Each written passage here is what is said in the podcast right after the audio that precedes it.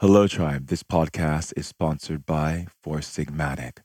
Four Sigmatic is a natural superfood company that specializes in mushroom based drinks that benefit our immunity, energy, longevity, and keeping us healthy and enhanced in our lives. Four Sigmatic makes a wide variety of blends, including mushroom coffee, mushroom elixir, hot cacao, matcha, and superfood blends. I believe strongly in this company. I've been taking Four Sigmatic and it has changed my life. I can't even begin to start my day without a cup of Four Sigmatic in front of me. Right before I meditate, or I do anything from speaking engagements to traveling to doing healing on people, or just going out in the world and sharing my immense love for this planet and for everyone on it. I feel lit times 1000. It is literally shifting the energy in my being. I'm talking firing off those synapses, kicking my body into high gear by awakening those electrons, spinning those electrons, getting my body so on point with my focus, my creativity, and my energy. One of the products that I love the most is the Lion's Mane's coffee. Lion's Mane promotes productivity and focus, and it was known by shamans and monks who take that into their body for meditation, focus, and clarity so they can really tune in to the energies and absorb the knowledge and information that is coming to them from the spirit world.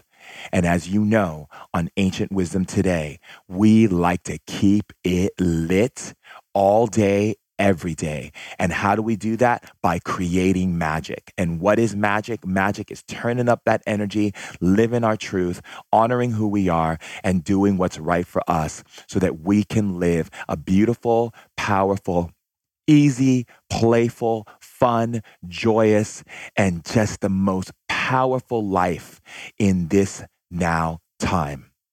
So if you don't have Four Sigmatic on your shelf, in your bag, in your briefcase, on the airplane with you, right before you speak, whatever it is that you do, you have to get this. Even for your kids for your teenagers pop it in their in their bag before they go to school. This is the drink that literally makes you think. It is powerful and it is enriched with so many powerful mushrooms and these adaptogens are literally changing the lives of people. And remember, I've talked to you many times before in the past about mushrooms and the networking system of mushrooms when it gets into your body and just really taking your body to a whole new level. So if you're interested in learning more about this amazing company, because I just really want you to know, tribe, that everything I share with you, I share with you from my heart because I believe in it and I see what it has done for me and my life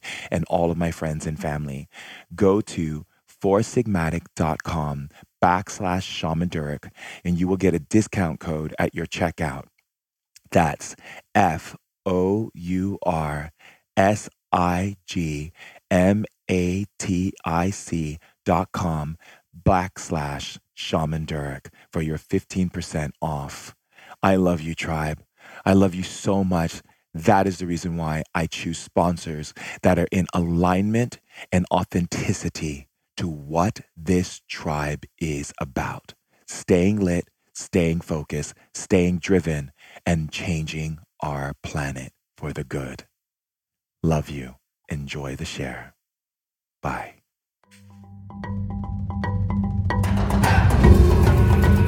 Human beings have been sharing stories for hundreds of thousands of years, and with those stories came the emotional, spiritual, and physical knowledge of the ancients. Shaman Durek is a third generation shaman, an evolutionary innovator, and a women's empowerment leader. He's here to bring forth the ancient wisdom of our elders to help heal and bring happiness into our modern society. We're sharing ancient knowledge in modern times in order to put the power back in people's hands. Welcome to the tribe. Hello, hello, hello, beautiful tribal members who are so beautiful and dear to my heart. I'm so happy that we're here today on this Share on Ancient Wisdom Today podcast. I love you so, so much. And if anyone hasn't told you that you are loved, let me be the first to remind you of the love and the caring and the nurturing and the sharing that we're here to experience today on today's share. I am so happy that you're on the planet and that you have come so far in your life, in your journey, and all the things that you've gone through the pain, the hurt, and everything that has made you stronger, wiser, and more powerful in your being. It has given you tools and understanding on how to cultivate and nurture yourself into higher levels. And what I love the most is that our love is ever growing. It's never a standstill. It's always about in going higher and, and higher and really enhancing itself in every way. And that's one of the reasons why I'm so excited about today's share. Because when we're in the state of loving ourselves, right, the way we love ourselves is by bringing in more information that allows us to have more doorways of nebulous corners of our mind open up to think and see and perceive the world in many different forms. And this allows us to become evolved. And I always like to tell people, that a wise person is one who sees many paths and an unwise person only sees one. And this is so important. And this is one of the reasons why I have an amazing, powerful, beautiful woman who's here in the studio with me. It's uh, my friend, Rafael Graves who is here. She's a food activist and she's here to take us higher in our, evoca- our education, in our knowledge, and how we, how, we, uh, how we live on earth and the way in which we produce and consume and the way in which we honor ourselves and what we put in our bodies, right? The medicine that we, that we digest in our beings. Is it medicine? Or is it poison? Well, we're going to find out today on today's share. Thank you. Thank you, my darling. Welcome to the show. Thank you so much. So, food activists, tell us what that means. It's about being really aware and um, in tune with the food that we're consuming, where it comes from, who's growing it, what impact does it have on the earth and on ourselves. And do you feel right now in our evolution that people are not aware of this and that they need to become more aware and why? I think we're very disconnected. And I think the main reason is because we, so many of us, not all of us, but so many of us have left nature and have left the like countryside living and we've all moved into the cities and we are just living not in tune with nature and the rhythms of nature. So that's the first thing. Um, we see food in the shops, in the supermarket, and we just take it for granted. We don't have a direct relationship with the farmer. And we're not really educated in how much energy and time it takes to grow something. There's a there's a beautiful essence about growing something. I, you know, one of the things that I love to do, which is one of my favorite things to do, which has hel- helped me a lot, um, especially when I was in the wheelchair for a year um, and a half, um, paralyzed, mm. was to um, work in the garden. Mm. You know, and so I had, you know, my assistant there, and you know, we would, you know, put the soil, and I'd get my hands in the soil, and I honestly attribute a lot of my healing to growing and growing tomatoes and squash and cabbage and all of these, you know, beautiful, wonderful energies that can come from the earth, you know, and watching it grow. I would always look out my window and be like, oh, look at it sprouting, you know, and the energy of that was so beautiful. It was like a baby was being born mm, for me, yeah, totally. you know, mm-hmm. that it was so sacred and so beautiful. And I used to go out in my garden and take crystals and sing to them and then take the crystals and stick them on the soil mm-hmm. and i had different crystals for different plants depending upon their attributes of what i needed and i would sing to the plants and talk to them or sometimes i would come home because my garden was right in front of my house and i would come home and talk to the plants mm. and um, i lived in a tree house at the time so mm. it was really mm. nice so i made my whole front area a garden and then you'd go up the stairs into my tree house and people would come in my house in LA and they loved coming over because they're like, wow, you have all these amazing things growing all the time. And getting my hands in the soil grounded me so much, it made me feel at complete peace. And you're right, we have lost a lot of that. I speaking to this experience that you've had you had that you say felt healing. I had the same last year. My parents have like a big piece of land and they have like a a vegetable garden that was semi abandoned because you know life gets busy and they just kind of forgotten about it. And just one day I woke up and I said I need to get my hands dirty and grow because I've done it throughout my life in different times of my life. And I said, my first idea was to find a piece of land that maybe no one was using that I could, um, you know, put love into. But my mom said, what about our garden? Why do you, you know, put all your energy in there? I'm like, Dad, would you would you be up for it? Like make it like an amazing garden. He's like, okay. So we did it and we spent, I think maybe three days a week. I would go there and we created the most beautiful produce. It was amazing. The tomatoes were like huge and juicy, and it was really healing for me. It's not only the grounding, but it just teaches you so much about patience and Mm, just so, so many other things. And you're there. You're there in the present moment. You, you know, you're not thinking about anything else. And for me, I was going through a divorce at that at the time, and oh my god, my mind was like going to the past, going to the future, like so many ne- negative thoughts. So that was that and swimming every day really helped me here in your in your land farm is here in Mallorca. here in Mallorca. Yeah. Yeah, because I remember one time you were doing um, an Instagram live. I like Yeah. to check and I stalk you. I was like, oh my god, Shaman's looking at my my life. I like to stalk people and see like what they're doing, like Yeah. how they're contributing to the world. Mhm. And I was listening to you, and I was just such an awe. I was there. I was so happy, and I knew I was coming to Mallorca. So I was like, "Oh yes, we're going on the. We're going to do the podcast. We get to see you, and it's been it's it's wonderful to see you. And you. and it's Same. also beautiful you know what you're doing and and and bringing our attention to these things you know because you're right patience is so important and i did love that about growing things i love the patience of it all i love the the grounding the patience and the fact that i was creating something Yeah.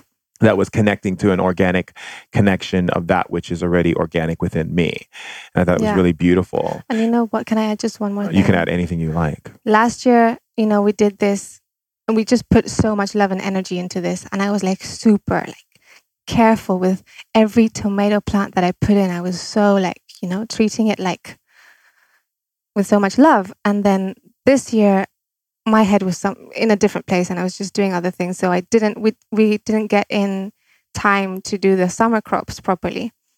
But my dad did it anyway, like you know, not not putting too much attention and nothing has grown. Tomatoes are shit. They're like they're not growing. There's um, bugs and just nothing really grew this year.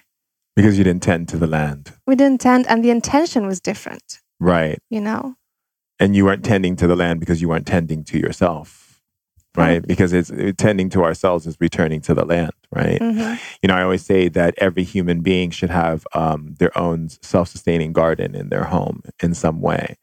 You know i even went to a Mm. friend's house and they're like where are we going to put a garden? And we don't have this. And i said well we're going to have to uproot this soil. We're going to have to bring in composting here. 'Cause I, I, did, I used to teach i used to have these events when i lived in la i had this house in silver lake after i moved out of my tree house and i had these um, earth parties Mhm. and so what I did was I had self-sustaining, uh, you know, people who like who did products that were um, all self-sustaining and, and, and organic and, and natural. I had a composter there. I would give a class on composting and helping people learn about composting and how they can bring that into their lives in Los Angeles in a city, you know, type atmosphere. And then I would show them my garden that I that I created there, and we had a beautiful garden with um, we had uh, plum trees, apple trees, lemon trees. We had squash. We had um, um, uh, kale, we had potatoes, tomatoes, you name it, herbs, because I like my herbs for my medicine. So when people come and work with me, I would make them herb teas and things of this nature. And all of these um, experiences and people would come. We had musicians playing folk music because I'm my favorite is like country and folk music. So we had folk music and then we'd have like a dj come on later. And it was a wonderful event. It was my earth day event and it was like my earth party. And it people would come and get to learn about nature learn about all these things. And i always tell people and it really inspired a lot of friends of mine to have to build a box and literally start building their own garden. What do you think about having that people should get into how can people do that like what what is your suggestion on that That's an interesting subject because I know many people who do want to do that, but don't know where to start, or they literally don't have any space. And it can feel, I don't know how to, to say, but I, I get a lot of people reaching out to me saying, Oh my God, you're so lucky that you have a piece of land. Like it's my dream, you know? So I think if it is your dream, you hold that vision that you'll be able to do that one day. I think it's, I think we need more people um, to grow their own food, not only because you know we don't have enough, not that we don't have enough food to feed anyone, but we're throwing away a lot of food, and the system is just fla- fraud, flawed, yeah flawed flawed. Um, but I think it's a spiritual practice that can help a lot, a lot of people. So I would suggest that if if it's in you, if you have the desire to do it, that you do it. I've done it in every single house that I lived in. I just make make it happen. Find a way, even if it's just like a, a small pot and I whatever, you know. so there is no Um, excuse really No.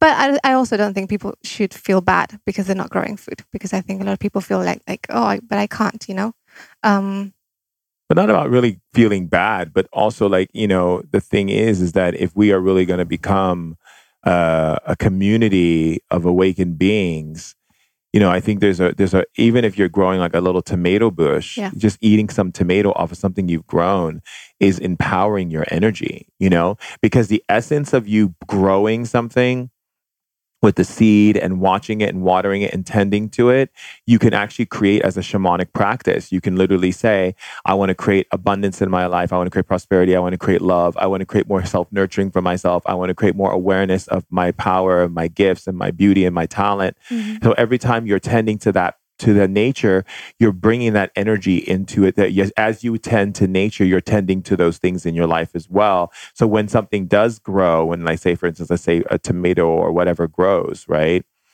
and you eat it, you're eating the essence of that power. Yeah. Definitely So I think we, I think people, because you know how I am, I'm all about no excuses, right?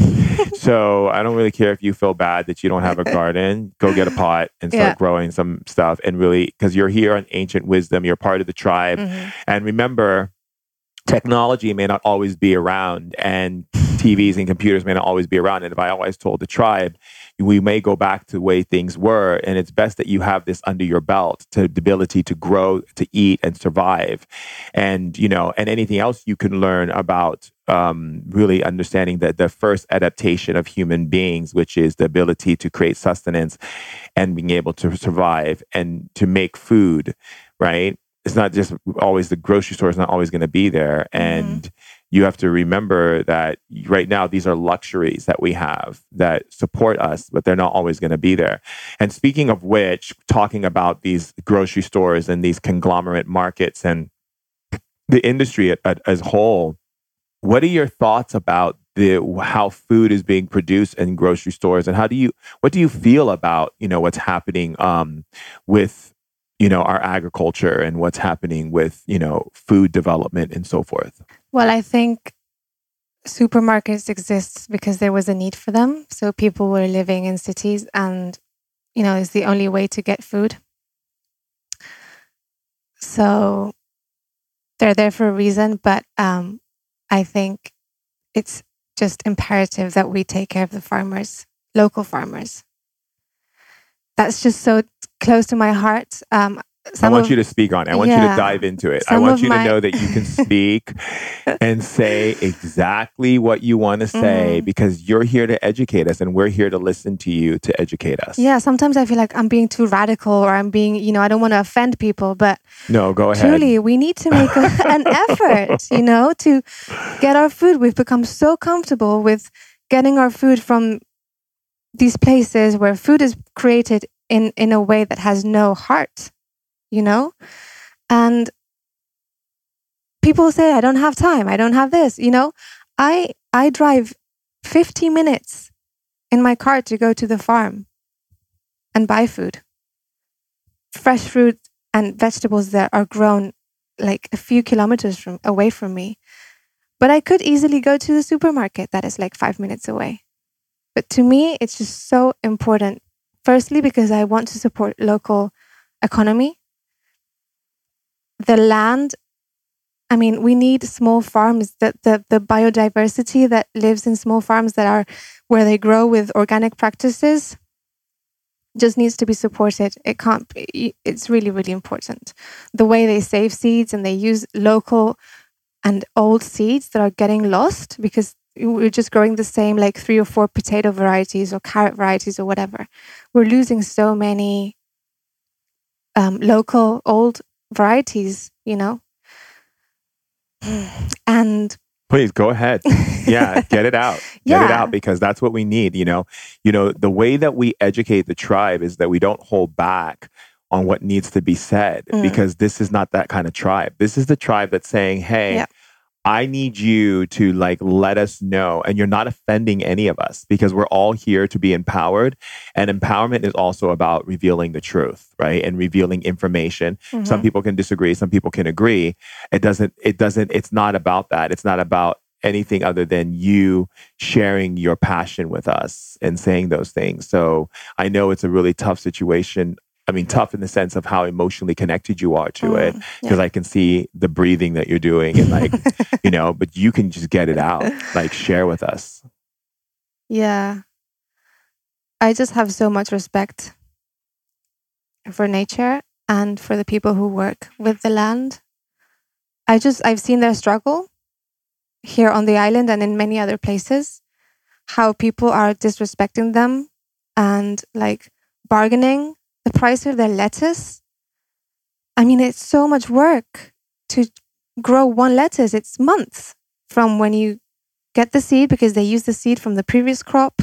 They save the seeds and they um, sow them and then they sprout. And so many of them don't sprout properly, or there's a, a snail that eats the sprout. So, you know, they lose a lot in the process. And I just have this one really close friend called Maria. She's an 80 year old or maybe 75 year old farmer from the island. She used to work for a big industrial um, agro farm. Um, and she would spend her days spraying crops in these uh, warehouses. Warehouses? Yeah. Warehouses. Like, like the warm ones? Oh, no, no, no. How do you It's say? not warehouse. Uh, you're thinking uh, Greenhouse, greenhouse. greenhouse. and she was becoming very sick. She was wearing these masks and she was just working for this big company. And her son one day said, Mom, I've read that these things that you're spraying are very toxic and that they can cause a lot of health issues.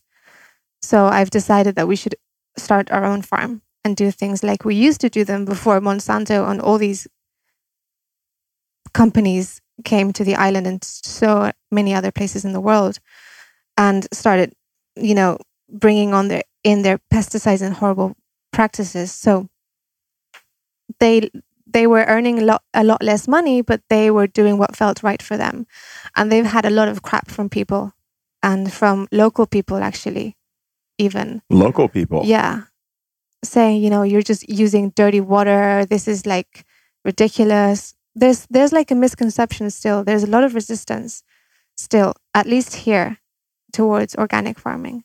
And they're there every Sunday and Thursday and Tuesday. They wake up at like four in the morning. They're, you know, loading trucks. It's just so much work. And we just forget that this that this is what it takes to grow something. And then we, when we're not aware of the energy and time and resources that go into growing these things, we throw food away. We don't we don't we just don't appreciate food as as we should. I agree with that. Yeah. And I've seen a lot of people do that. I call it entitlement. Yeah. You know, um, it's literally the idea that human beings feel like, well, they can get another one somewhere. without Yeah. the idea of it being like, well, this is what's grown, and now I have to wait for the next crops to come to eat. And so let's enjoy what's on the table and what's present, and let's honor it. You know, one of the things that one of my girlfriends, I had this girlfriend, and she used to do is that she would take an orange and she'd keep it in her her little sack, and we'd be out going to the beach or you know doing different things, walking through the redwood trees and whatnot. And she would take this orange and then smell it. She would like smell it. She'd be like, Ah, I'm like, what are you doing, babe? And she's like, I'm smelling the orange. I'm like, why don't you eat it? She's like, no, no, no, not yet. It's not time to be eaten. But I'm enj- I'm Mm. enjoying that it's in my bag, and then I Mm. have it. And then we'd be in the car, and she'd smell the orange. We'd be walking through the redwood forest. She's smelling the orange. We're at the beach. She's smelling the orange. And then on the way home, she's like, I think I'm going to eat it now. Mm. And then she would that. slowly peel it back. And then she'd be like, make, she'd grab one and put it in my mouth. And she'd be like, this is life. She's like, no, don't just swallow it down. Like, feel the juices run across your mm-hmm. tongue. She's like, feel the taste and the that it brings in your taste buds. Feel how it feels on your jaw and your mouth, and feel it going down your throat and chew and feel how it bursts in your mouth and the taste of it and the energy of the of the person who grew it and all of the things that went into it to bring it into life out of the earth out of the spirit world out of all these things and was really beautiful Mm. for me when she did that and it changed the way i saw food it changed the way that my relationship was with food now i have a sensual relationship with food and uh, i find it um, almost to the point of embarrassing and uncomfortable that people would go to fast food restaurants and eat you know and really not pay attention to like how these things are being created and the reverence of it. And so literally i love what you were talking about the farmers because i think that's really important. I go to farmers market a lot and there there's sometimes where you know you don't have that. Mhm. but i love being in countries where like one of the things i loved about living in italy and living in turkey was that i can go to the marketplace and all the local farmers were there and i get to meet them and source out all the things. And i got up every morning. It was my greatest thing to do in italy was get up every morning with my sack meet with the local farmers and they would be and they'd be like oh they're like they're like shaman shaman you this is thing that you love. This is your favorite. We have we just grew these. We we put these aside because we knew you we only had a small crop but we knew how much you love them and please take this put this in your bag you know? And i i had this wooden backpack made that you can for it was fruit picking basket it was what it was and i turned it into a backpack and uh um it was really special. And especially in Turkey too. Like like Turkey is known for farming. Like that's what they do, you know. And I love it because every time I sit down and talk to people, they're so they have such a strong understanding of farm culture because that's where their roots come from. And so I really loved how they would really appreciate the value of their produce and their farming and, and whatever. And the grocery stores really are not the place that people really go to buy food. They really buy it from the local farmers, but then they have these tiny little markets that they can go to, but they're really small. And I really enjoyed that. And I love the consciousness. And one of the things that comes to my mind is love your farmers. Yes. Become friends with your farmers. Love your farmers. It's been like my greatest gift of my health journey, which we can go into later if you want. But I to. became so close with this one farmer called Maria, and I even wrote a piece about her for a magazine and did a, did a photo shoot and everything because she's just the most beautiful human being. And yeah, if you become friends with your farmer, she's they're gonna give you good prices, you know, and they're gonna save the good stuff for you. And if they know you're going, you go every Sunday morning, they're gonna make sure that whatever you usually buy and love, they're gonna save it for you. You know, Yeah, that's, that's been my experience. That's Yeah. been my experience too when I was in Italy. Yeah. So love your farmers uh, tribe. Really get to know them make Get an effort you know wherever you live google closest organic farms and take your car and go there Yeah. it's a beautiful experience yeah And you know, I love that too. Also, being in the city too is having the farm box show up, where they send the boxes. yes Oh, you know when i was at university in my second and third year i lived with some uh, girlfriends and instead of partying i would use my money to buy to I I was like one of the first people to subscribe to these boxes when I, I lived in London. And I would spend a little bit more money than I would if I went to the supermarket, but it was so worth it for me. So instead of going out, I would just wait for this box to arrive Me and I would just make food and like that was my life. That's such a great thing. And I love that, but there's one downside for me, Yeah. which is I love to pick my my own. I Food. yeah, I figured that. There's times where I don't have enough time, but I love that box when it would come. Yeah, I used to get really so practical. excited and Yeah. open up my box and see Yeah. what they put in it. But I do like to pick my own as well. That's why I love Mhm. going to farmers market. I love meeting with the sprouts person and Mm-hmm. and like the ones who make all of the different um lettuces. I like to taste the different like mustard lettuce and you know arugula and you know radicchio Yeah. and all of the different types of lettuce. So what what do you feel that um, people need to bring more into awareness consciously when it comes to uh, food and how we associate ourselves with it on a spiritual level as well as a physical level? It's a journey. I mean, I've in in my experience, I've always seen food as pleasure. I did have a connection with growing it because since I was a kid, I had a a garden, and then when I was a little older, I think I must have been seventeen. I I was either going to become like a Ayurvedic um, masseuse, Mm-hmm. that was like my obsession or get into farming and there was this program that was available in india in the north of india run by a woman called vandana shiva i don't know if you know her she's an amazing activist that people should look into Or you'll Um, send me her information because yeah I love she activists. is the bomb she's like fighting monsanto like this you know she's amazing and she works with women um, in India, and seed saving is her main thing. She has seed. Um, how does she call them? Seed somethings. Anyway, she just saves seeds because Monsanto is going in there and just destroying everything, and it's just a big um, drama actually going on in India with farmers. Um, so I, at seventeen, I went to India, and I and I spent three months in this farm volunteering and learning all about Where was it at? in Dehradun, it's Oh, called uh-huh. the area, and the school is called Bij or Bija Vidyapith. You can, if you look for Vandana Shiva and her organization, you'll find it, and it's like a farm school. They do amazing courses um, on spirituality as well, uh, and they have local people from the Himalaya, Him, Himalayas Yes. that come down and teach um, farming techniques, and just it's beautiful. So I had that experience of That being sounds there. amazing. yeah, so many tribal members right now who are on who are listening to this share are like, I want that information. I'm going now. Go, go, definitely. I don't know if they still have the same program that I had, which was like a gap year program that I went to. I was only 17, so I was there. I went there on my own. I had been to India when I was 10 with my parents, so I had like a first, I already knew the country. But that really sparked something in me. And what was the question? I, I forgot. The the question is based upon how you know how do we with food. yeah how do yeah what do you feel like the relationship right now Oh, yeah. is with the food and Yeah. you know both spiritually and physically. Yeah. So what I was saying is that I I always had this.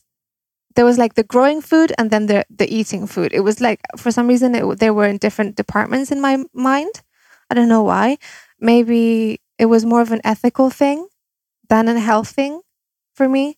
Even though I grew up in a very like alternative community, never had antibiotics, never was vaccinated. I was the only kid in my school that wasn't vaccinated, and there was that awareness, but when it came to and we didn't have any processed foods at home any of that but you know when when you're ready the information comes to you and i just wasn't ready to hear or to know until i became really sick Yeah, tell me Uh, about that. yeah so i became i at the age of like 15 16 i started to not feel great because i was drinking a lot and smoking and go, i was heavily partying at really a really young age and i really struggled in high school.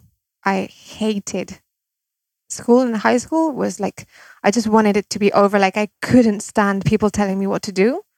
Like i'm just out like i hate this you know? I called it the prison. Yeah, that's what it felt like. Waking up in the morning with this heavy thing in your Yeah, heart, like, oh my felt that every God, why? I remember saying, why do we, us kids, need to wait until we're adults to do what we want? Like, what if I die tomorrow? You know, it just didn't make sense to me. So I started eating like emotionally. Um, oops, sorry.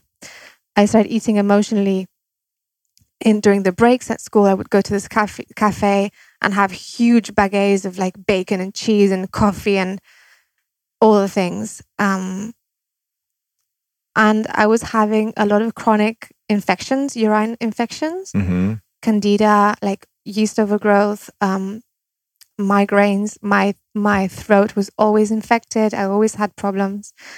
Um, Do you mean like thyroid? not Uh, thyroid. well- it was more like like the throat, like the you Oh, know the the, glands. glands. You mean yeah, they were nodes. always like Yeah, your inflamed, and I was always going back to my homeopath and taking the remedies. And but then one day, um, after university, I studied human rights at university in London.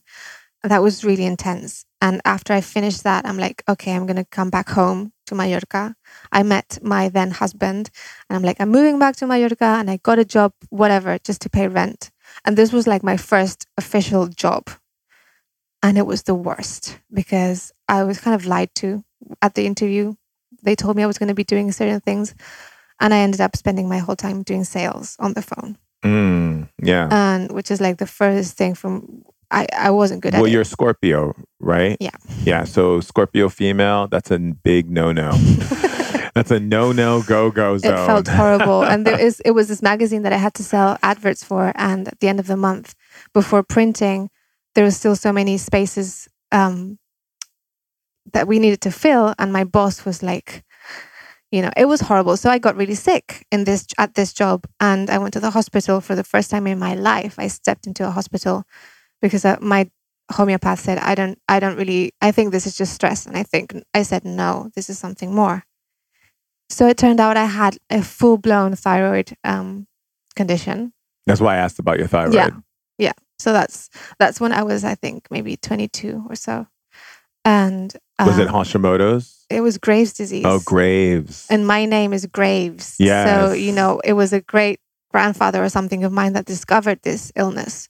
So it was just like, it was a bit mind blowing. And, and my doctor loved me because, because of this anecdote that I was, you know, family of Graves. And anyway, I ended up diving into the medical system and just like kind of forgot about where I came from and, and, and all the knowledge that my family and I had because I believed what they told me that this was just genetic and there was nothing I could do about it. right. So, and also my symptoms were really, really strong. So I needed something then and there. And I started taking nine pills every night of uh, hormones. And that went on for a few years, actually, maybe four or five years. And I kept asking, but is there anything I can do? Like, is can food make a difference? Can this make a difference? They don't like, have that education. They only study one year. I'm not even a year. Sorry, they only No. study one hour. When I said one year, yeah, one that would be module or something. One module. Yeah. One module per um is in medical school on health and wellness. Yeah. and that's not enough to to be able to have a, a strong aptitude for the knowledge that is necessary to really bring health and wellness to a, a fortified level of bringing s- homeostasis back to the body Exactly. on that organic level. And he could have said, you know, I don't know. I haven't studied this. I don't know. But he said, no, don't even try. It's it's gonna be a waste of time. Isn't that annoying? It is. Isn't that a, isn't that a bit annoying? I mean, can we just talk about that for a moment? I find it to be a bit annoying, Oh you know, God. that you can make such a blanket statement, so Mm. so so like with such a confidence and such an assurance because you're a doctor, so you already know that the power is already in your hands Mhm. from the ears that are listening to you, and yet you would make such a statement as that you would, with your knowledge, could really just decide to tell someone that something can't happen because you just don't believe in it. So you choose to be arrogant and ignorant in the same tone without having any form of discovery Mhm. in your in in the way you you say like well from my experience i don't believe these things however I'm not the only experience that matters. And you should look at all options for health and wellness to bring yourself back into harmony. And don't just take my opinion, like go ahead, do some discovery, draw some hypothesis, come to a conclusion. Let's see where that takes you. And I'm here to play my role as a doctor on my level of what I know. Why can't that conversation be like that versus no, don't do this. It doesn't work. Yeah, I completely agree. And it, it felt like I wasn't being heard. Like I couldn't even talk about it. He would be like, nope, this is not happening. We're not talking about this. And whenever I would bring up other like things that I had heard, he would say, be careful with those hippies. They don't know what they're talking about. And that kind of thing because what he wanted he wanted me to get my thyroid removed oh no not a scorpio or... woman you don't you don't tell a scorpio woman what to do i'm a scorpio male and you don't tell me what to do so you definitely don't tell a scorpio woman because scorpio woman is supposed to be ah. 10 times more powerful than a scorpio man mm. yeah so but i i i kind of I just felt impotent. Like at the time, I just wasn't ready. I the I wasn't open. Maybe, I don't know. I went to India and I tried Ayurveda for three weeks thinking that was going to solve all my problems. And it didn't because I did it only for three weeks and then I came back, you know. Um, but then, so after he, he was suggesting that I would do these treatments, either take it out or have radioac- radioactive therapy, which means you That's take, even worse. yeah, you take a pill and you have to be like in quarantine for like, I don't know how long months. And I said, listen, that doesn't feel good to me. So I've changed doctors so many times because I get to this point where there's no longer a conversation to be had, you know? Well, there is no conversation to be had in the beginning either. I mean, I remember when I first um, found out that my kidneys were failed, the doctor said to me, Your life is going to suck from this point on. And I looked at him and I said, who are you to tell me what my life can be? Who are you to tell me my life can suck? Even when the doctor told me I was never going to walk again, I was like, who are you to tell me what I'm capable of? You could say, as of the conclusive things that we see within our test, from our point of view, you're going to be in a wheelchair and this is how it's going to be. However, we are not the be all end all of all um, reasoning of health and understanding of regeneration. Who knows what your body's capable of? So, what we'll say is, use whatever power and resource you have and we we support and and and put our energy that you'll be walking again one day. No that's not the conversation. It's like you're not going to be walking anymore. You're not going to you're, you're going to be on dialysis. Your life's going to suck from this point on. And i just like i remember telling my sister i was like every when she went to give me a kidney transplant every single meeting she went in they're like you know you have the capability to die i mean you could die in surgery while giving your brother a kidney are you sure you want to move forward with it it's like who every she and then one time she just got so fed up. I was with her and she's like, I know I can die. Can we move forward? And this was like after the most eighth or ninth interview, she's still being told she can die. And they're like, well, we have to look at all precautions. And she's like, no, you're only looking at protecting yourself. Exactly it's not that you're really looking out for me. If you're looking out for me, you tell me how wonderful it is that I'm giving my brother a kidney so he can go out in the world and help more people mm. and support more people and love more people. My and and how wonderful and what a what a what a hero I am and how great I am and how gracious I am and you know what what a wonderful a sacrificing gift I'm I'm making a selfless act that I'm doing and then I and then and then run my test from there. Not every time you're about to start my test, it's you know you can die Mm-hmm. It's really unfortunate.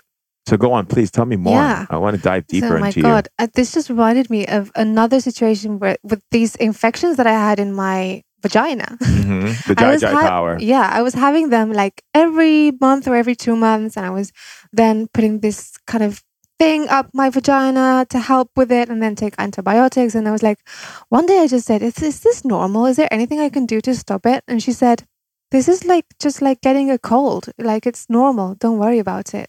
That's what she said to me. I was like, that can't be right. no? oh my God. Wait, I'm not dead. I'm dead. I'm alive, but I'm dead at the yeah. same time. I'm dead in the lab. Seriously, are you kidding me? Mm-hmm. What? Like getting a cold? She said it's normal. It's like your immune system might have gone down and then you got this. It's no big deal. Just take this and you'll be fine, you know?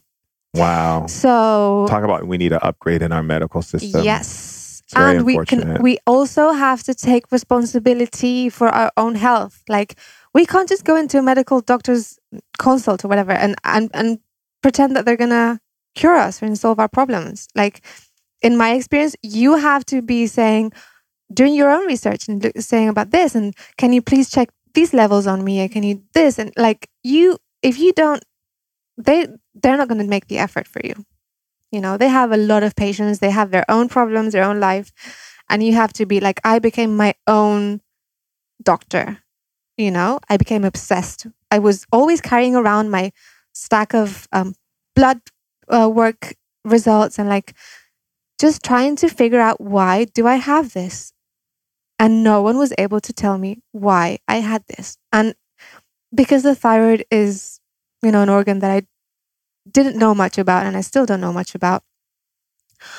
It was really hard for me to understand how it worked and, and what exactly it did and why why it was attacking itself like they were telling telling me.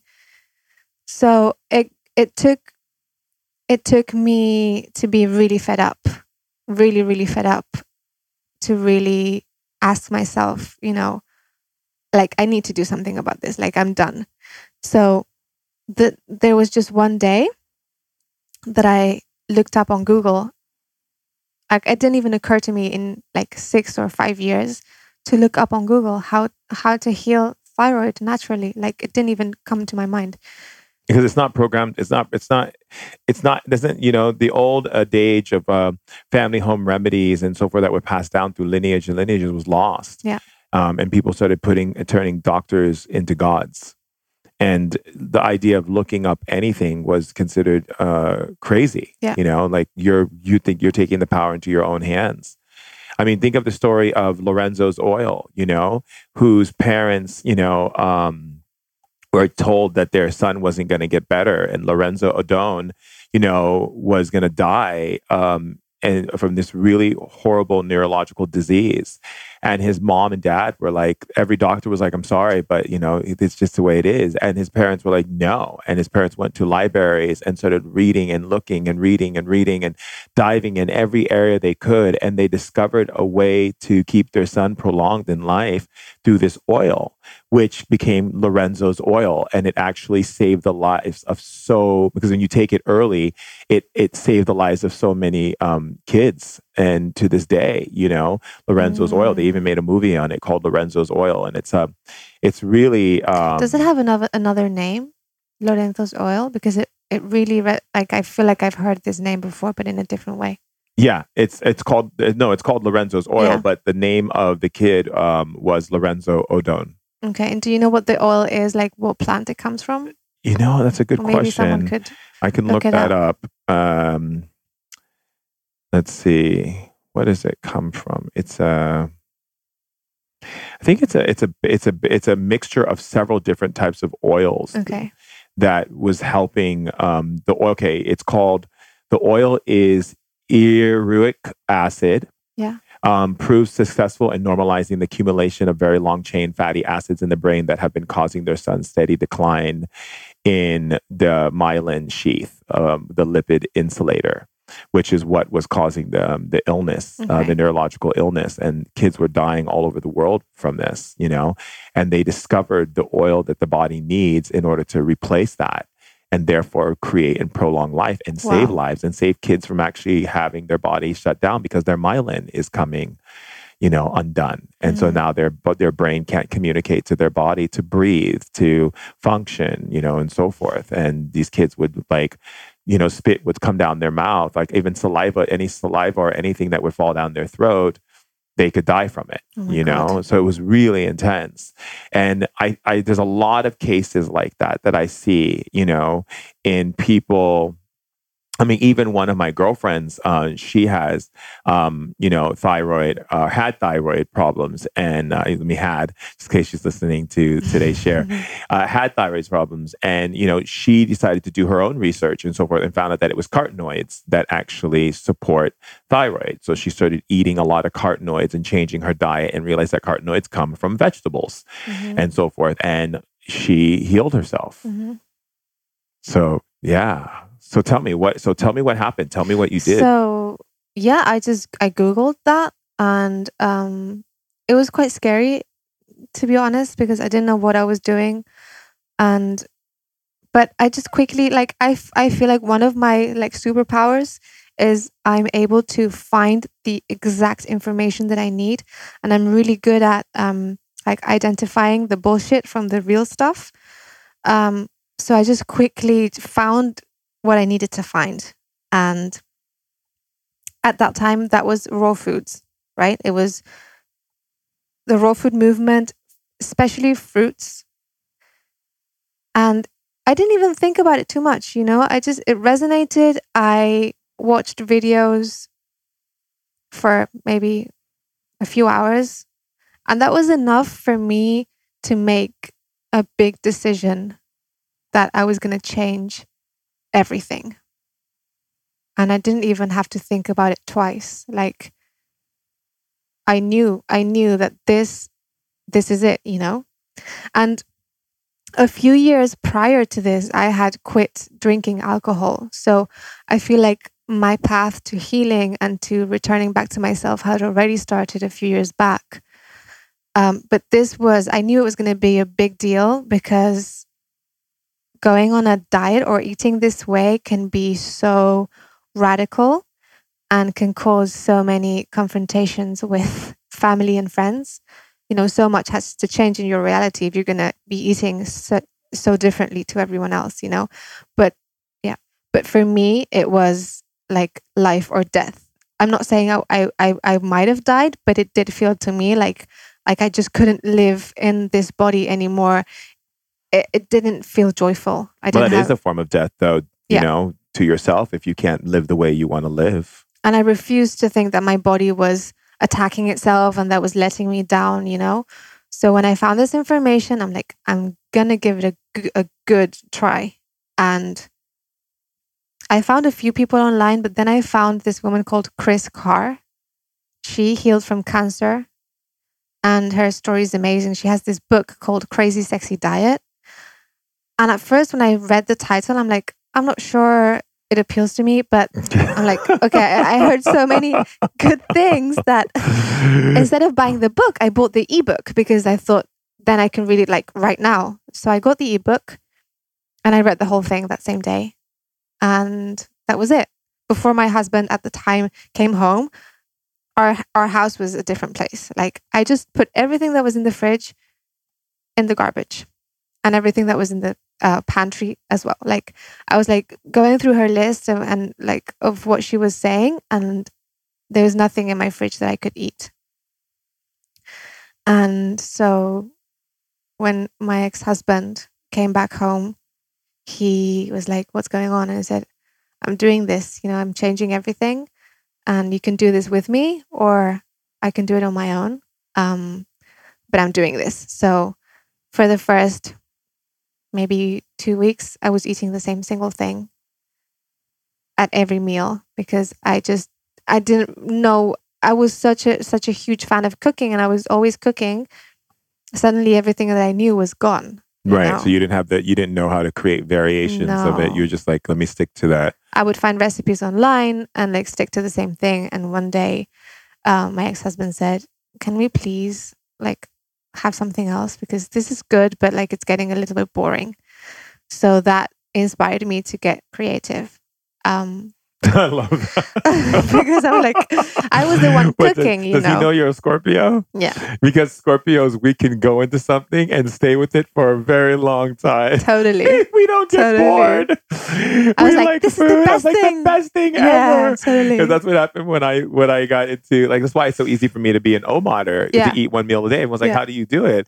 I'm like, "Well, I'm a Scorpio, so I like routine, so I can't just Isn't it because it's it. a fixed sign? Is that what yeah, it is? because we're fixed and we have we what we what we can do is we can stay on something and Uh-huh. we learn from it, so we can stay on it, so it doesn't get oh, and then all of a sudden out of nowhere it'll change. Uh, so we're we're the biggest hypocrites. We'll be like, yeah, Totally. You know, we're like on it. We're on it one day, and we're just like, yeah, and we're doing it for like six months, and then all of a sudden we're like, I'll never eat popcorn ever again. I'll never eat it Mhm. again. Can you believe that people who eat those popcorn? You know what this is, and did it, and then all of a sudden one day we're eating a box of popcorn Yeah, because we resonates. that was we already won on that journey. So, and that's what Mm. makes us dive deep into the. Um, that's why they say Scorpio is a sign that dives deep into the mysteries of life beyond the comfortability of what people find comfortable. We are Mm. The we we we live in the world of unknown. We seek beyond people's restrictions. If someone creates a rule or a restriction, we're like, ugh. Yeah. We're like, what rule or restriction? You're not going to tell me that I can and cannot do something, and then we go under. We go. We dive into it. We're like, oh, let's see how far we can go down here. Oh, this ocean's really deep. Let's keep going. What's what's about? What's that thing over there? Let's go over there, right? So that makes so your husband probably was having a moment. He was like, he thought this was going to be like a two week thing or something, you know? He didn't know what was coming. And I just got more and more into it. Like, but I, love loved it. it. didn't feel restrictive or anything. I was so in love with, like, I rediscovered food basically. That relationship you were talking about, your ex girlfriend or your friend with the orange, Yes. that's exactly what happened to me. I was like, this is amazing. I called my mom one day saying, Mom, i've just had the best broccoli of my life. And it's just broccoli. There's nothing to it, not even salt or anything. I just steamed it and it's the best broccoli I've had and it's from this farm. You should get it. And she's like, I think you're exaggerating. Like, it's just broccoli. I'm like, no, I promise you, you know, you develop when you start cutting down on shit food, you develop um, a more uh, an appreciation for taste even more. So It's true. My niece said that, you know, Yeah. when she first came on as my manager, she, you know, was eating a very different way than how I eat. And when we went to Miami on tour, I took her to all the amazing um, raw food restaurants and vegan restaurants. And she's like, I can't believe how good this food tastes. And so I kept her, she kept on that for a while. And now she says she can taste like food that is not, that is poor quality. She can tell the difference between a good tomato that's coming right from the farm or a tomato that's just, you know, just taken not from a farm, but from like a Mhm. grocery store. She Yeah. can tell the difference. So it's so true what you're saying. Yeah. So Yeah. So you, so you, you started yeah. eating. So I just I dove into this, and my energy levels just went through the roof. I remember even physically, I've never the the the exercise thing is is a thing for me. Like I'm still trying to figure that out. And I'm talking to your friend Jordan actually quite often. oh yeah. Yeah, and he's helping me with my mindset around Jordan exercise. Jack? Yeah, he's, Yeah. he's amazing. Um, He helped me with my, he helped me. So I he, found him with, through your podcast. That's how I yeah, found him. he was on the podcast Yeah. and he, he heard me um, speak at alternatives in London when I was there. And then we became friends. And then he told me what he did. And then he started talking to me and it, and then he started inspiring me. And then I went and got a trainer and got to the gym. And then I got an OMAD. And then I went from like 200 and it was like 59 pounds to where I am now, which is now 215 It's in a month and a half. Wow. Yeah. And it's been it's it, it's all because of the way he has gotten my mind and my brain to Oh look at things. I just love him. I feel like like he could be a brother or like family to me. I don't know what it is, but Mhm. you feel that, right? so strongly. And we talk via voice messages, and it's just like medicine whenever I hear him. So what? Oh, I love was that. saying, I yeah. love that. I love how I love our tribe. I, I love know, our it's family. amazing. It's so beautiful. yeah. oh goodness. So, so I remember hearing that a lot of the, like, if if we're not flexible, there's a lot of toxicity in the body, and that when you start eating in a way that is really alkali- alkaline, that you know you might experience a lot of a lot more flexibility. And I remember one night before bed, I'm, I I always stretch before bed, and there was this one night I need to do that. You now you just inspire me. I need Yeah. to stretch before bed. I just can't sleep otherwise. And I have a foam roll and I roll my, my whole back and it, it cracks. And it's the best release before Mm, bed. Stretching before bed. I'm adding that to my my night routine. Yeah.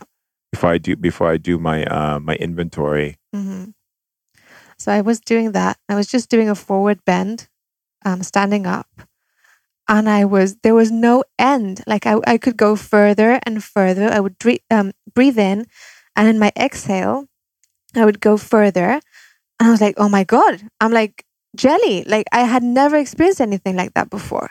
Like this is true. There is so much um, toxicity in the body, and when you start getting rid of all of that, we become so flexible, like kids, like children, you know.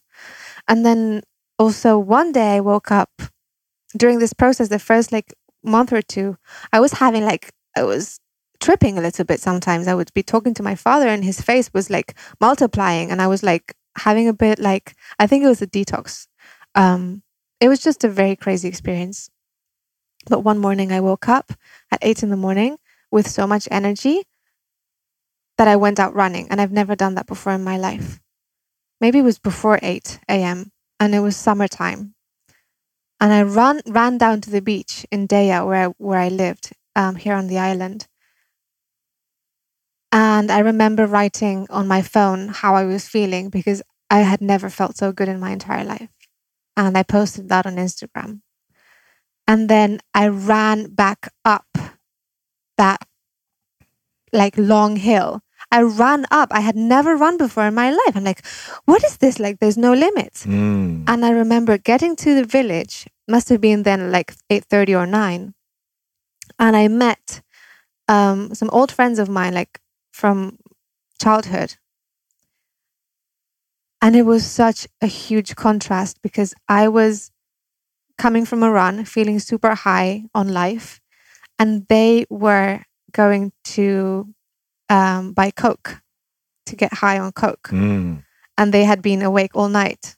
So, not that I did coke in the past, but I was in that energy field Mhm. of going out and seeing that was such like a huge thing for me to to see, you know, how far I've come and how amazing life can be, you know. So that even pushed me further to say, uh, you know, I I'm never going to give up how good this feels. Absolutely. Yeah. You you mentioned something in one of your writings that not being sick doesn't mean you are are healthy. Mm. Can you explain that? That's exactly what I'm talking about now. Yeah, that we have forgotten what it feels to feel good. I think we just think it's normal to have pain here or a little bit of a sore throat or have a headache or be tired. I honestly didn't know this until I experienced it in my own body how good we're meant to feel. Like it's insane. Amazing. And you also mentioned on on healing, don't overcomplicate your diet. Mm. Can you explain that? my god i just i get so many messages from people asking me what they should eat you know and i really can't give an answer to that because i'm still trying to figure that out for myself because since when i went raw vegan oh i, I didn't mention that after three months of going raw i healed my thyroid completely right? So i went back to the doctor. He said this is a miracle. This is a miracle remission. Doesn't have anything to do with with what you're doing. It's just a miracle. I'm like okay whatever. But i felt i just i stopped taking medication. And then it's been a journey from there because then a lot of emotional and and um, personal traumatic things happened that threw me out of balance again. But i did have that experience. So that was really powerful and i encourage people to investigate in the healing power of food because it is a real thing I think it's important. I was in um in Sweden uh when I was living in Stockholm and I met this woman, amazing woman. I was at a raw food restaurant and I was talking to my friend about raw food because he's not he he's um getting more into the raw food. He Mhm. wasn't a big raw food person. He was like going back and forth and you know one day he's vegan, next day he's eating meat, you know, this kind of thing. And this, so this woman was there, and I'm I'm a very I'm a very um how do you say, socially personable person. That means that like if you're out in a restaurant, whatever, and your kids are playing, I will talk to them. I'll talk to you. If you're sitting next to me at my table, I introduce myself. If you're on an airplane, I introduce myself to you. I'm very talkative to everybody in in the world. So I started talking to her, and she's telling me about, you know, how her, you know her she had a really bad sickness in her body. She had thyroid disease, she had cancer, um, she had all of these things, and she decided to become um, to go raw, and she healed herself. And then she had two girls, and one of her girls um, got lupus, mm. and uh, her other girl um, got uh, I forget was it uh, Crohn's disease. Mm-hmm and she uh, both put them on a raw raw food, mm-hmm. and they both got healed. Mm-hmm. Uh, one girl's hair started falling out as well, you know, um, and same thing, raw food, hair stopped falling out. I learned a lot from that conversation. Mm-hmm. And not just the fact that I saw her two girls playing and being happy and stuff. And it really brought tears to my eyes that I actually became friends with her and, you know, we're Facebook friends and, you know, send messages mm. from time to time. And, you know, she's a beautiful, beautiful person. And I literally found in life that, you know, b- eating raw food, being vegan is not just about the fact that you don't want to just, you know, uh, take a life of an animal or the horrible things that they're doing to animals in that indus- industry. It's about also honoring your body because your body is a living organic uh, being. And when you eat raw food, there's something about it. Like when I eat raw food, like being here in Mallorca has been very challenging for me. Mm-hmm. And I have a friend, Mike, who was also on the panel on the um, on the mental health panel that I spoke on and he's he's also a vegan. And it was very he was hunting uh he was on this site called yeah hunting basically looking for a raw food restaurant. Mm-hmm. you know it was very challenging to find one here in mm-hmm. mallorca. And he was having the same challenges that i was like what do we eat on this menu? Everything is is is out of the ocean and which i don't trust and everything is meat which I don't trust. And so, how can I get what I need, my source of food? I'm on OMAD, I eat one meal a day. And literally, I literally had to um, find ways to regulate my my diet. Like I was on, I had to go one day. I went from OMAD, two days. I went on intermittent fasting, um, then one day fasting, and then OMAD again because literally my body was like i'm not getting enough nutrients with this food that's that's being given to me. Mm-hmm. so i had to eat double the amount of salad double the amount of vegetables and so forth. And so that's been helping. It's really true what you say and what you're saying and the reason why i say it is because when you say it i get this spark that lights up inside of me that's just like isn't it beautiful that she's saying that? And i'm like yes i, I affirm and confirm that. And i love your excuse me i love um, you, you know, I love what the things that you do, the food that you make, you know, your your Instagram page, let it be cozy is really wonderful. I mean, the colors Thank are you. basically, I love it. And I love this one with the avocados. Mm. And I love all of these, um, these images and so forth that you have, because I think, I think you being radical in who you are is necessary. And I don't, and I think that no, that you, at any given time, you should never feel like that's too much because we need leaders like you who are saying love the farmers who are saying you know this is i healed myself from thyroid by choosing the way i, I eat. And food really is medicine. And and so therefore when we really look at health and wellness, you know, I always tell people health and wellness is a, is a combination of both the way you speak to yourself, the people you surround yourself with, the environment that you're in, uh, how much technology you expose yourself to, how much nature you expect you connect with, and what you put in your mouth, what you're eating, what you're listening to, and what you're visually seeing. You know, it's really important. Do you have any kind of um, recipes or anything that? How can people how could do you want to share one? Is there anything you want to share with us? Any kind of projects you're working on that people can get involved with? What you're doing?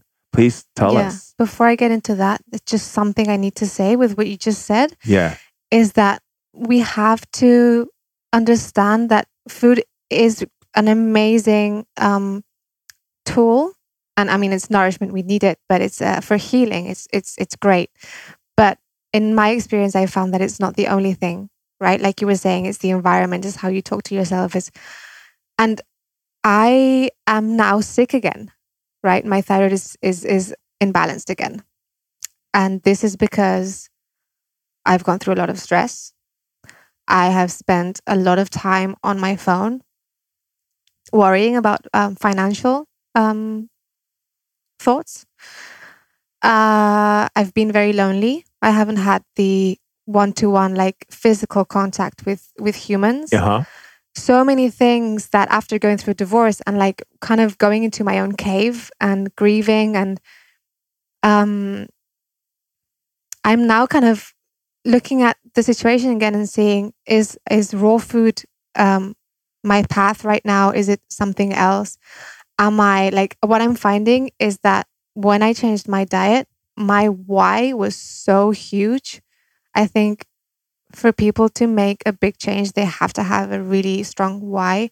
Otherwise, they're not going to stick to it because there's so many mom- moments when it's tough, like when you're traveling, when you have family bullying you or friends like making fun of you. That's the hardest part. So if you're not like 100% in it, it's going to be difficult. Um, and I also, as I was cu- driving here, I was reflecting on the fact that when I changed my diet, um, yes, I was sick, but everything else in my life felt very stable. I was married, so I felt very safe. There was financial stability. Um, my relationship with my family, everything was just okay. So I had a safe container and I had the space and time to really dive deep into my healing, right? And right now, I feel like my root chakra needs some work, right? Because I'm in like survival mode. I'm not sleeping properly. I'm having a hard time in committing to again getting back on the healing because I am worrying about money, work, moving how I'm going to be moving house in a few weeks. Where am I going to go? What am I going to do with this? Like I feel like it's really important if one is able to to create the container where they're, you know, they can really relax because relaxing is so important as well. I found that um at one point I was obsessing again about information and trying to find the answer again.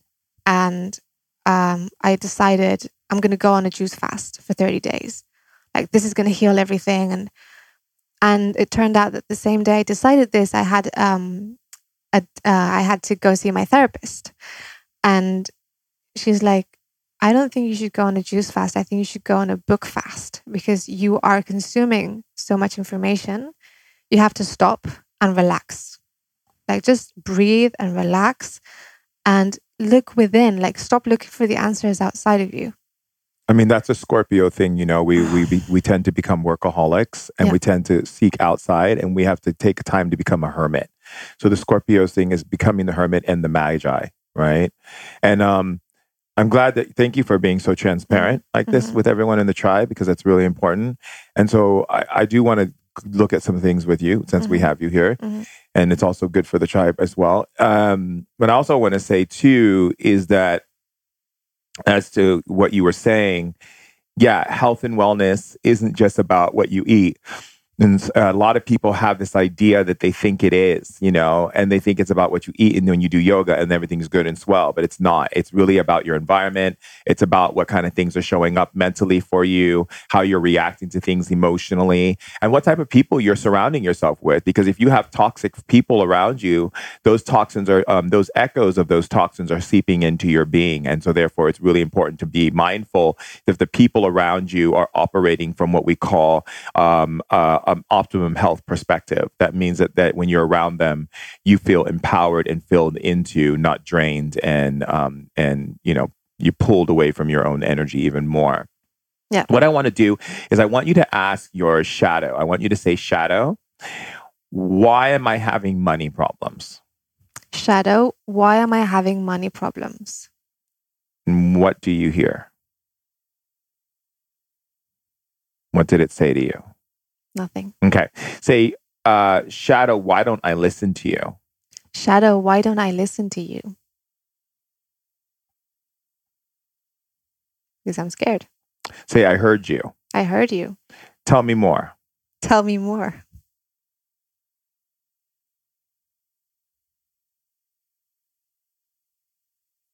I can't hear I think I went to tense right now Say, I heard you. I'm scared. I heard you. I'm scared. Tell me more. Tell me more.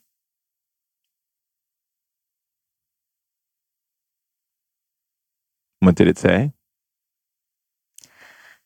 I'm not sure if it's what I heard or what I'm thinking. Well, it'll, it'll, whenever you're in conversation, you're not thinking anymore.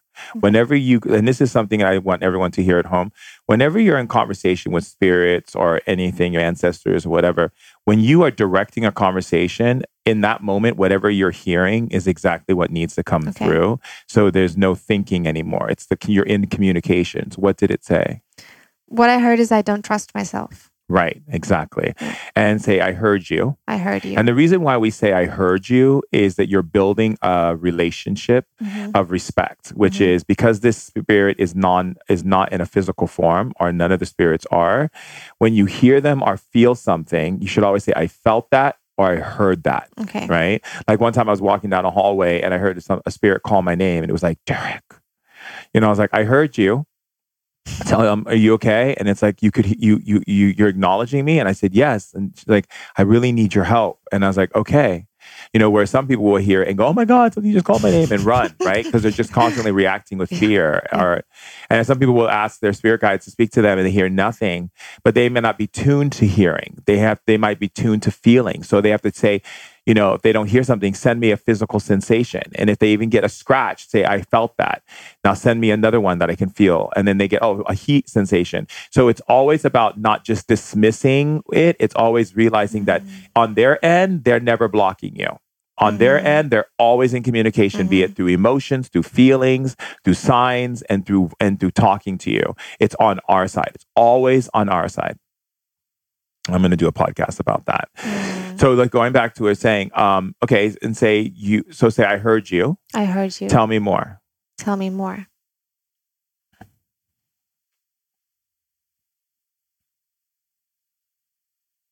And what did it say? Say, um, I'm in communication with you, I'm in communication with you and I'm going to respect you now and I'm going to respect you now the same way I respect humans. the same way I respect humans. I'm going to honor the sacred right I'm going to honor the sacred right of Talmuntu. of Talmuntu. Talmuntu means as you respect the living, you also must respect those that are not seen hmm with the same kind of respect. If you see, I'm talking to you right now, you see how you're nodding your head and you're looking at me. Yeah. Okay. That's because you see me and you see my mouth talking and you hear sound. Yeah. Right. Well, the difference is they don't have a body, but they're talking to you. So when you ask, they're going to respond to you. So you just need to listen. Right. And if you're like searching for it, that means you're not, that means that you're, if I was talking to you and you're searching for what I'm saying, you're not going to be present. Right. So ask, is it true what Shaman Durek is saying, Shadow? Is it true what Shaman Durek is saying, Shadow? You see Yeah. how it responded? Yeah. Say, I heard you. I heard you. Yeah. So let's get back to the conversation. Okay. Say, what else am I doing that's blocking me from having a flow of prosperity? What else am I doing that's blocking my flow of prosperity? Shadow. Shadow.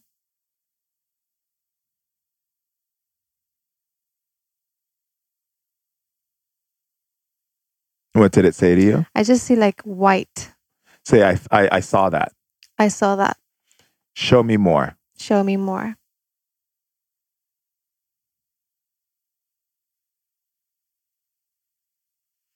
It's coming up as I'm not taking care of myself. Yeah. So what I so what the shadow told me while while I was talking to you, it says that you're being hard on yourself and you are having this kind of like what the fuck attitude, like I don't give a shit attitude.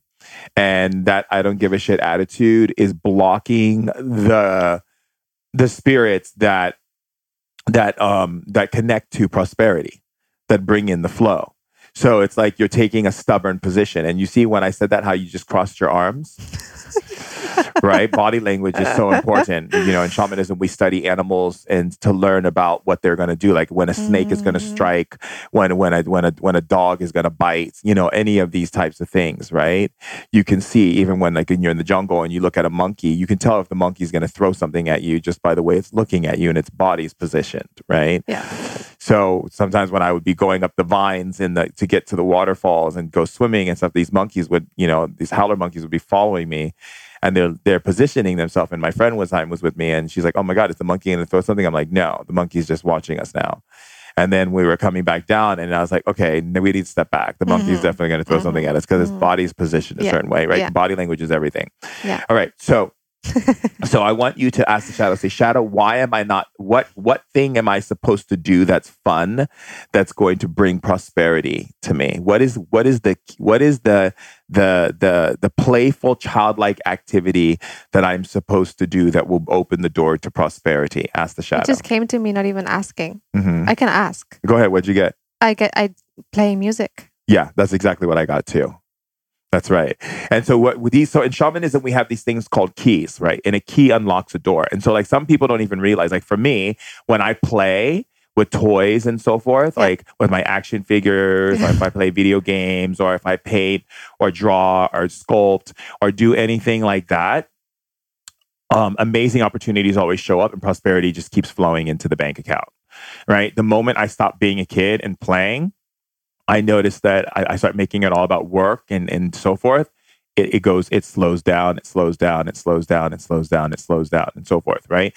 And so most people don't understand that and that flow of energy is really connected to the the energy of of our emotions our connection our our playfulness right our god self which is a child a wise child a very powerful child Mhm. so say shadow if i play music is that going to open the doorways to prosperity for me Shadow, if I play music, is that going to open the doors to to prosperity for me?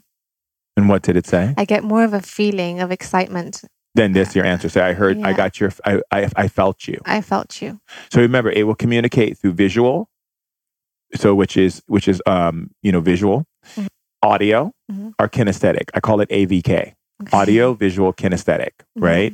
That's how spirits will communicate to you because it's the senses that you have available. Then your your secondary senses are smell and taste Mhm.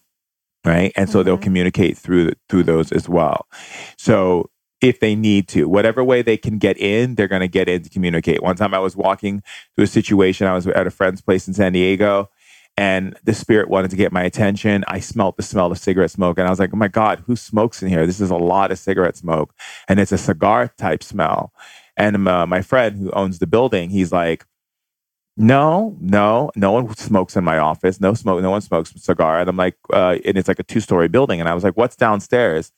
And they're like, oh, we haven't got into that space yet. And I go, oh, because it's coming from downstairs. So I went downstairs and there was a spirit down there smoking a cigar. I was like, I knew I'd get your attention.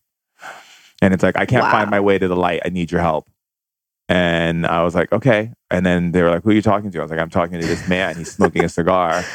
And he did Wow. that to bring the smell because I wasn't listening or hearing because you both were talking to me at the same time. Mhm. So my senses were being utilized, Mhm. but the one that wasn't being utilized was my smell. Mhm. And so That's he so went, so he lit up a cigarette in the spirit world and made me smell the smoke. Yeah. So we have really strong senses. So yeah, Mm. exactly. So you felt that fluttering in your heart, and that's really what it. That's really letting the spirit letting you know.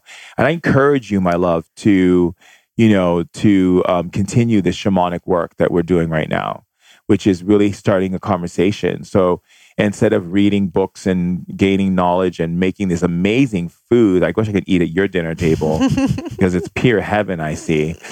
Uh, you know, Mm. um, and educating us as a food activist, right, is also uh, taking that time alone to be the hermit and connect with the shadow, which is really because a lot of times people are like, "You're what? I'm talking to a shadow." It's the light of your being that holds on to the things that you don't want to take responsibility for, which means show up. Mm-hmm. Respond with love that you're not responding with love with. So it takes all of that on and holds it in the light, which turns it into shadow form. So your shadow is there to give you the answers to every problem, every situation, tell you, you know, basically your shadow is the best guide that works with your guides to assist you in having the most amazing life ever. And meeting like your twin flame to you name it.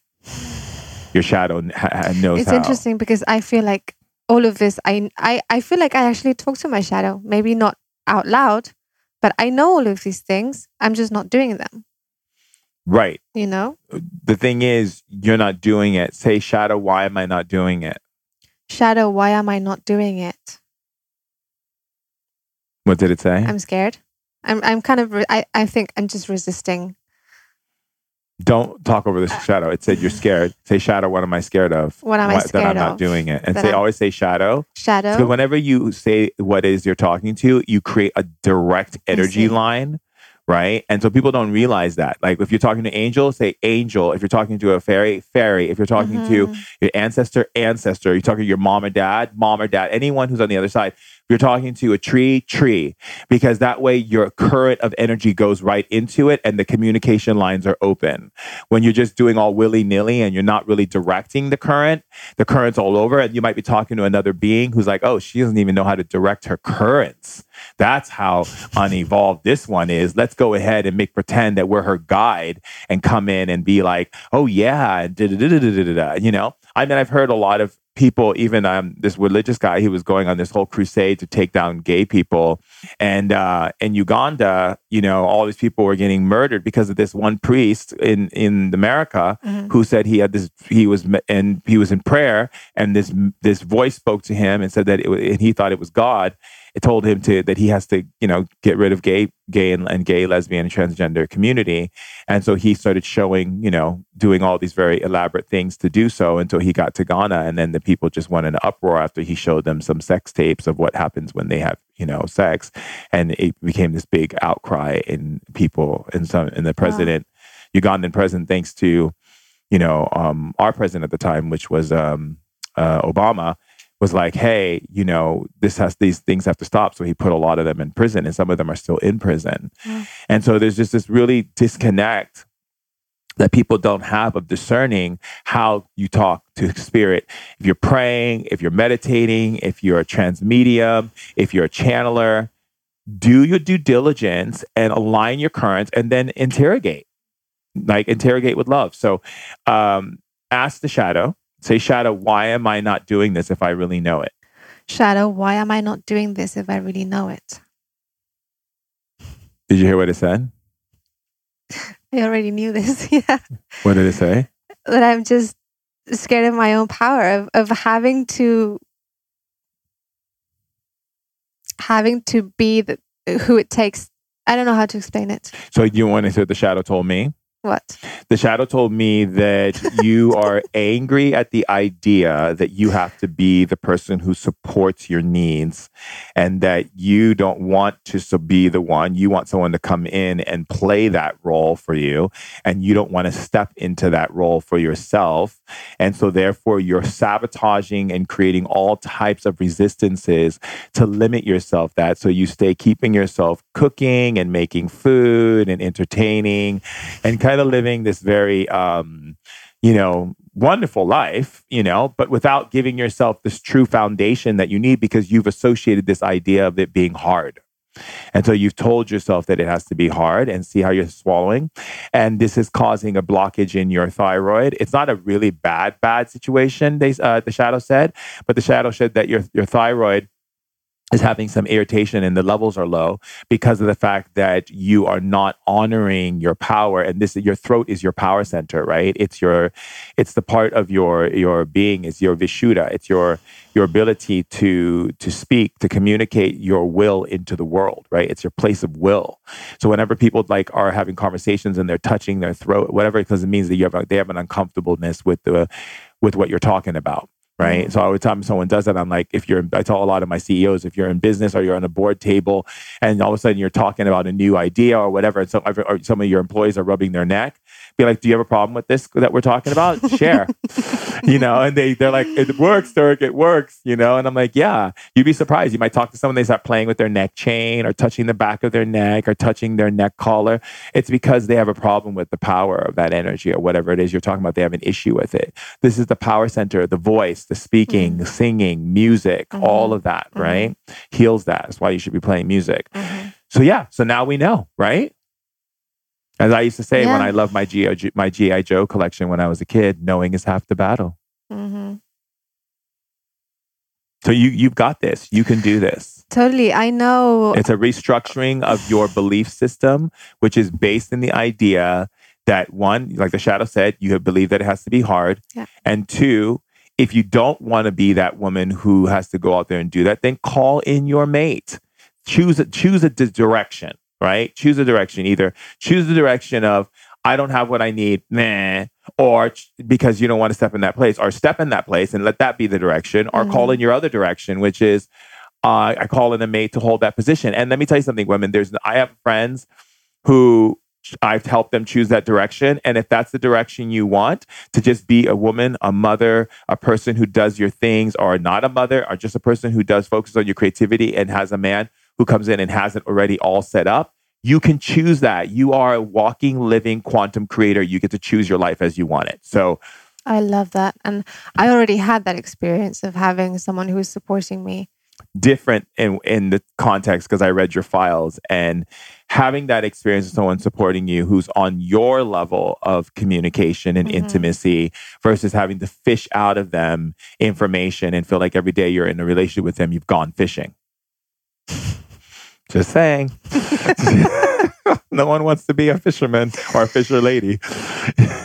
That's not fun. Nope. You know, intimacy and uh, affection is a huge thing, you know, and conversation is huge for you. So Yeah. when you you can call in that mate, just make sure this time you call in someone who's actually present on that level. Mhm. Yeah? Yeah. You're like, how the hell did he get in Oh there? Yeah. I feel like I've come to to do this work, to be able to support myself. And that's why it's so challenging for me because it's that's Yeah. what I feel. I believe you. I'll believe you at the percentage that you believe it. So I'll believe it at 75%. Okay. Okay. Okay. I do believe you you believe that.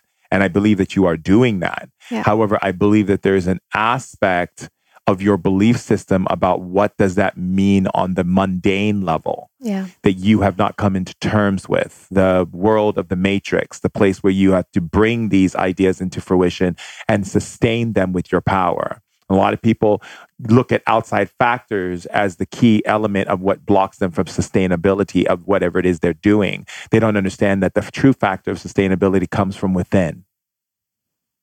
Yeah? Awesome but then you know i'm glad that everything that you do as far as food activists the food you make the recipes you have everyone you got to check out you got to check out Mm. her um her instagram page and everything that she's doing website you also have a one called cozy gatherings Yeah, that's something I started doing last year in my house. I just had this craving for cooking for people like in real life. Like I was doing these recipes online. But I'm like, I want people to come here and I want to feed them. Um, and I did that and it was beautiful. And now I'm moving house, so it's not going to be happening in my house. It might take a different form. Um, I But think I'm- it'd be great. You know what I used to do is um, when I lived in LA, I created this thing called Soul Family Dinner, and I got together with my friend, a friend of mine named Abby, and my other friend Mandy, and uh, a couple other friends, and we created this thing called Soul Family Dinner, and we did it because we wanted to be able to to meet our family, but we know LA is so spread out, right? yeah. And so what we did was Mandy had this beautiful house and we would do it. I didn't have the space at the time because I had a tree house, you know. so at the time we had Mandy's house. So we had like a soul family dinner where people would come and they'd bring food. They'd make like really nice, healthy food. We'd have like a bowl of uh, things, conversations we want to have. And then everyone would like pull it out and we'd say, oh, let's talk about sex. Let's talk Mhm. about this. Let's talk about, you know, nature. Let's talk about, you know, conservation, like whatever it is. Oh, I love that. and people came and then it grew from like 10 people it grew to 200 people to 300 people to 400 people. But different people would host it. So we had different people would say like who wants to host the next soul family dinner? And a guy's like i have a house let's host it at my place. Or and I then, love oh i have a place let's host it at my place. But we did it as a more of a potluck style. You can do it as um, a sit down dinner you know where you invite people and you put a price on it right and you create an experience for people to meet each other. So you put the That's guest list together and Yeah. do that. It's a great way to create prosperity. I'm really good at creating prosperity, so I'm really, I can give you all the tips and pointers for you to be put yourself you know, in the right place. I, I'm getting like a lot of a lot of opportunities are coming my way right now. I see it. And it's like whoa like even coming to see you today like i feel like i'm not doing that much and but so many different opportunities are coming and i'm like whoa Well, that's also because you're Scorpio, and this is the Emerald year too. i know someone told me about that Yeah. So this is your year to like let things come to you and just ride the wave, right? You don't have to do too much. You just have to sit and ride the wave and just be open. You have to be receptive. That's the only thing. And you already are receptive and ready. So that's not a problem. So I'm just really happy to have you on today's Thank you. share. Right. so happy how can As- people how can people get in touch with you? okay so as far as recipes i created an ebook over the course of a year i was like it's just something i i was just going through a hard time and i wanted to put my energy into something so i created these guides to plant-based cooking so like a guide to making nut milks and all about all you need to know about soaking and sprouting and everything and then four recipes and then i did one for dressings and then one for like spreads so I would send one guide out every month to my newsletter. And then, like, recently, I'm like, I should put all of these guides into one big ebook. And so I did that with a friend of mine who who designs um, these kind of things. So he created this ebook which has like 120 pages and amazing recipes that I'm just giving out for free because it feels good to do that. So Yeah, I love giving out things people for free can well. download this ebook. It's all, all my photography is just beautifully designed, so it's like a pleasure to look at. So that's available. Then once a month, I send out cozy letters where I just share things that I've been loving, especially to do with spirituality and wellness. And I also add one exclusive recipe that I only share there, and also a playlist because I love music. Most of my family are musicians and writers, so I have a really good ear and, and I, I share a lot of the music that I listen to on Instagram. People are always asking, What are you listening to? So I create playlists every month. and so how can they get all of They, this? they can go to my uh, Instagram page and go to the link. And when they download the, the free ebook, they'll, Which um, link is it on here? Because I want to make sure one. everyone can get that. where it says links, Oh, links. Okay, you got go there. it. There's links to interviews that I've done, just other Sounds information. amazing. and they can get um, that. And then I just I'm sharing stuff on Instagram all the time and on stories. I love stories, and now I'm creating my first recipe ebook ebook, which is going to be for sale in the near future. And I just love cooking and making creating recipes. Ebook. You need to put out a book. You need a publisher. yeah, that was going to happen last year, and it, I decided not to do it because the editorial was just fucking around. So I said no. Well, don't worry about it. You should do it anyway. Yeah. I mean, that's me. I, I- have you have you taken my master class with Sahara yes, I Rose? have. Yes, I have. I didn't tell you. Yeah, okay, great. Because that I mean that stuff is that kicks you in the high gear and the Yeah. and fires up the ovens. uh, I feel like I need to listen to it again. right? Yeah. Yeah. especially after today's conversation. Yeah, I think it'd be really good. Yeah. Um, I love everything that you do. I love your Thank you. recipes. I love your food. I love your knowledge, and I love you. And I'm really happy that you were here on so today's happy. share. Thank you so much. That was Thank you so for being here. Thank you.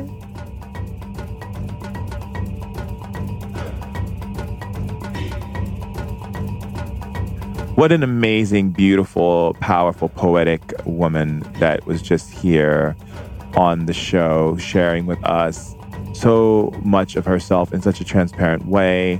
Her love, her devotion to seeing us love farmers, really connecting us back to the to the to the soil, to to to home, you know, to really being present with ourselves and really honoring ourselves and understanding that we can heal ourselves from food, but it's not the only way and that there's many ways that we can operate, but the way we do so is by putting the power back in our hands. And that's such a beautiful thing that she has shared with us and so honored to have her with us um, in our share today.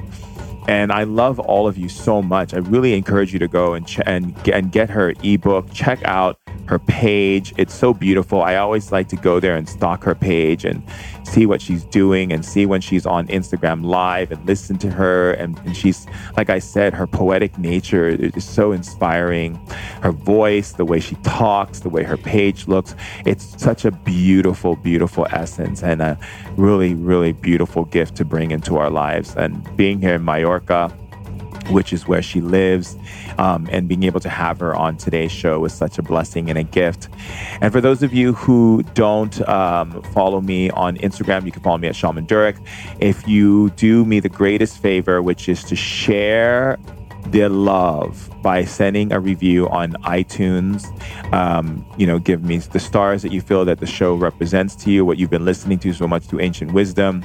Because us being able to bring this into other people's lives, when people see those stars, when they see a lot of people's um, testimonies, they feel inspired to listen. And when they listen, they get to be enriched with all this beautiful medicine and knowledge and, and, and really just fill their vessels up with goodness. And that's so important. So please do that. And if you want to check out my shamanic trainings, you can go to my website and sign up on my newsletter so you can get all of that whenever I'm doing more classes or doing any special giveaways or anything like that. You'll get that on the newsletter. Until then, my lovely, beautiful, wonderful, amazing, beautiful tribe of lovely leaders, thank you and celebrate you every day. Bye.